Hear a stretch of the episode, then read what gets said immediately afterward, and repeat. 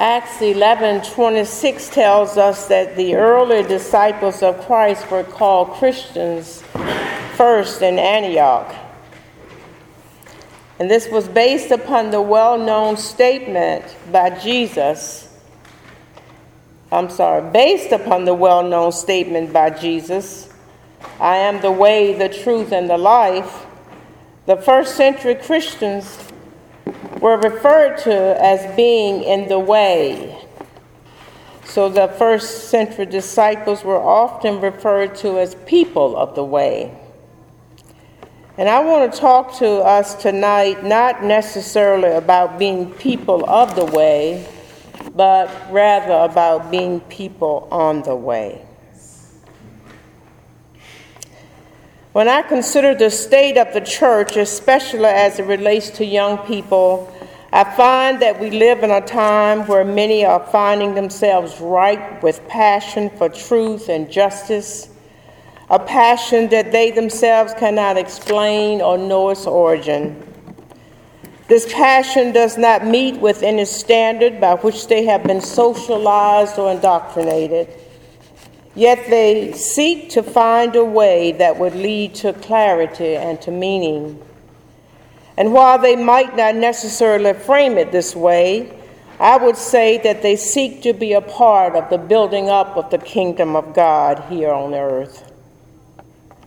When I consider from where Richmond Hill has come since the retirement of our founding pastoral director, I see us as continuing on the way to the new thing ahead of us. We too seek to find clarity and meaning with the hope of being part of the building up of God's kingdom here on earth. When I consider the text, I see that this section of the gospel marks the end of Jesus' Galilean ministry and the beginning of his journey to Jerusalem. Verse 27 reads Jesus went on with his disciples to the villages of Caesarea Philippi, and on the way he asked his disciples, Who do people say that I am? The phrase on the way got my attention. It relates to a transition period for Jesus, his disciples, and those in the regions in which they ministered. Jesus and his disciples are moving away from the familiar territory around Galilee, where they carried out much of their ministry, where, they get, where Jesus gathered his disciples, healed the sick, fed the hungry, taught the people about the kingdom of heaven, and gave them a sense of peace and hope for their lives. Now, Jesus and his disciples are on the way. And from a geographical perspective, in Caesarea Philippi, they would have been able to view back down into the region around Galilee, at the same time holding the understanding that Jerusalem is ahead. Metaphorically speaking, Caesarea Philippi marks a period of reflection, a time of learning, a time to gather strength and understanding and a time to move on. Transition required that we recognize that we could very well be moving away from what we know, from what we feel comfortable with, and into the unknown. It may very well be the time to reflect on the past, draw strength from it, and consider how the past might inform the present as well as the future. A time of transition is not just about where you have been or what lies ahead, it is also about what's happening right now. For us, as Christ followers, the right now may very well be a time to seriously come to terms with who Jesus, the Christ, really is for us and what it means to be Christ's disciple. Who do people say that I am? Who do you say that I am? This text helps us to see that in calling his followers to go with him even further, Jesus calls his disciples to examine their perspective on things. What does it mean to be on the way with Jesus? What does it mean to be together with Jesus? As an organization, as a religious community, we who are part of Richmond Hill are indeed a people on the way. We who are seeking to follow Jesus in any way are people on the way. We are certainly in the midst of our own transition. Here at Richmond Hill, we continue to reflect on our 30 years plus of ministry while seeking to move on to where Christ is leading us. Whether an individual or an organization, as followers of Christ, the journey on the way can be difficult. We can become impatient. We can become indifferent. But thanks be to God, we serve a God who is aware of the difficulties we all have when faced with change.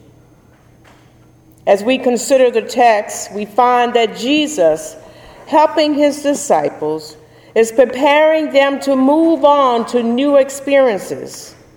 It appears that the disciples don't really understand what's before them. Nonetheless, Jesus is there with them, helping them where they have need. And if while we are on our way, we are going to stay true to the call of discipleship as an individual, as an organization, or even as a community, there are several inherent needs alluded to in this text and there are also several sayings related to those needs that may help us stay connected to the Christ who is leading us. First, there's the need to be clear about who it is we're following. And to help clarify that for us, we need only to hear again the question that Jesus posed to his disciples Who do you say that I am? There are times when we have to know that we know. The disciples had already told Jesus what everybody else was saying about him John the Baptist, Elijah, and still others, some saying the prophets. But when looking for clarity, the answer is not likely to be found in what everybody on the street is saying. You won't likely get a single or clear answer. There are places and points in our journey where a definite or definitive sense of clarity can only come or only be realized and articulated through answers to tough questions. Who do you say that I am? Peter speaks the truth by the Spirit. You are the Messiah. And there's no ambiguity in that answer. If there is any ambiguity at all, it rests in Peter, not the answer. And I'm not going to attempt to tell you who Jesus is or who Jesus should be for you tonight. It is an answer that you must seek for yourself. One clue, however, that we can glean from this text is that the Jesus Christ we serve is not one who seeks to meet the expectations of this world. The Jesus Christ that we serve does not seek to satisfy the aspiration of our cultural uh, endeavors. Rather, He is one who leads us into places where we can make a difference in the world. You are the Messiah, the Christ. There is truth in that, and there is clarity. And I personally contend that the rock upon which the true church is built is truth with clarity. A truth and clarity that is filled with the Holy Spirit of God. And just in case you're not already aware, with that truth and clarity comes a call to a deeper commitment and responsibility. The second need that I believe is inherent in this text is the need to know that we can easily put our humanly concerns ahead of our godly concerns. And the phrase that helps us to stay connected to the one who leads and guides us is what Jesus says to Peter after Peter rebu- rebukes Jesus Get behind me, Satan. The word Satan means to tempt a human to sin, to tempt a human to move contrary to the will of God. It, is all, it also means to become a stumbling block. So Jesus offers a counter rebuke to Peter and reiterates what he has to say Get behind me, Satan, for you are setting your mind not on divine things, but on human things.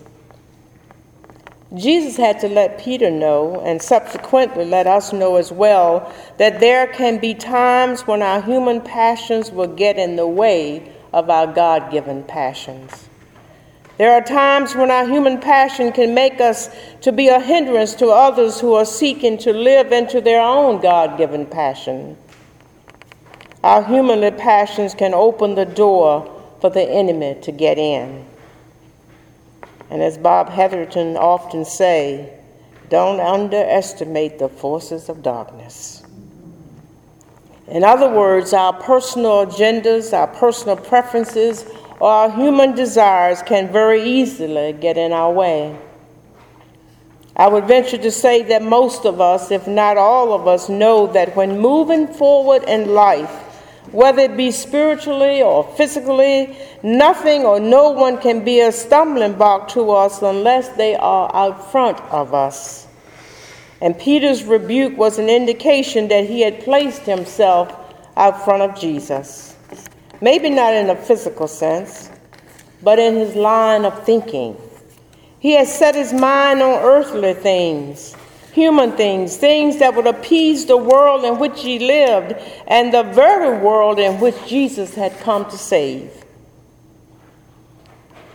This rebuke serves as a caution to us not to put ourselves out front of Christ, but to stay in line with what God is doing in us as an organization as well as individuals. You know, we can so easily get distracted and can so easily misrepresent God when our minds are on earthly things. It is God's desire for each and every one of us to keep moving forward, to live into the new reality that is ours in Christ Jesus, a reality wherein we can trust God and God's goodness in our lives, not seeking to appease our own self serving agendas or those of the facets around us. It is our deeper commitment and responsibility to seek those things which are above, where Christ is, sitting at the right hand of God, setting our minds on things above and not on things on the earth setting our minds on those things which give life, give life to us all, letting love be genuine, hating what is evil, holding fast to what is good, loving one another with mutual affection, rejoicing in hope, being patient in suffering, persevering, persevering in prayer, living in harmony with one another not being overcome with evil, but overcoming evil with good. The third need that is inherent here in this text is the need to remember that we are a part of a community of believers. And the third phrase that begs our attention and is there to help us stay connected has to do with what Jesus said to the whole group. When he called the crowd and the disciples together, he said, If any want to become my followers, let them deny themselves, take up their cross, and follow me. For those who want to save their life will lose it, and those who lose their life for my sake and for the sake of the gospel will save it.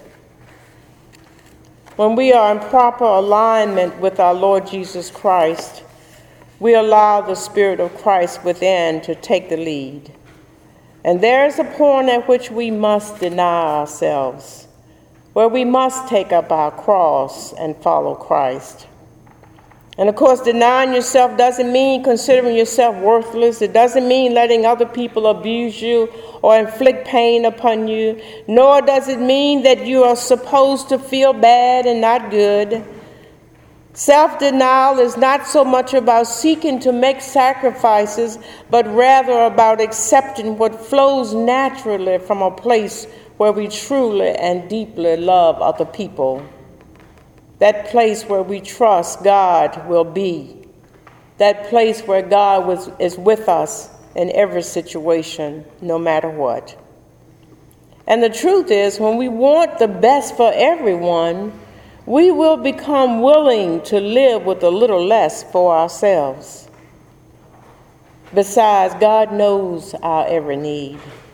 And God will supply all of our needs according to God's riches and glory in Christ Jesus. And then there is that cross. Oh, the cross. Can't live with it, can't live without it persecutions, hardships, sufferings. Blessed is the one who is persecuted for my name's sake, says the Lord. Just as we don't seek to self deny, likewise, we don't have to seek to find the cross. Like we say about the cowbell when we get called to dinner, to meals, the cross will find you. You see, the cross we are called to bear, to take up, is a consequence that we encounter for following Jesus in a world that operates contrary or counter to the new life that God has reserved for us in Christ Jesus. When the cross shows up, the hardships, the persecutions, the challenges, if you're like me, you really don't want to deal with them, you really don't want to bear them, yet all that Christ has poured into us compels us to stay the course, to be on the way. For the race is not given to the swift or the strong, but to the one who perseveres to the end. I would venture to say when the cross finds you and you're living in the passion planted by God, you will carry it not because you want to, but because it means walking in agreement with the passion within you. Prior to Peter's rebuke, the scripture says that Jesus began to show his disciples that he must go to Jerusalem and undergo great sufferings at the hand of the elders and the chief priests and scribes and be killed, and on the third day be raised. What I hear in this is your God given passion could take you where you don't want to go. There will be serious challenges, but it is that very passion that will bring you to new life and a brighter day. I am convinced that in the suffering we, can, we endure because we are bearing the cross of Christ is a consequence of the love that Christ calls us to loving our neighbor as ourselves. Have you ever had a conversation with God where you just say, Lord, I don't like what I'm seeing, I don't like what I'm feeling, but I put it all in your hands. I trust you to lead the way. I don't know about you, but when I'm able to do that, God always comes through. And I get to experience anew Jehovah God, the great I am. I get to see the truth of the matter, even if it means that I have to recognize the error of my own ways. No matter where our passions or our Lord lead us, let us be ever mindful that we know the end of the story. Thanks be to God. For God, by God's great mercy, has already given us a new birth into a living hope through the resurrection of Jesus Christ from the dead, an inheritance that is imperishable, undefiled, and unfading, kept in heaven for us all. We are on the way. May we continue as people on the way. Amen.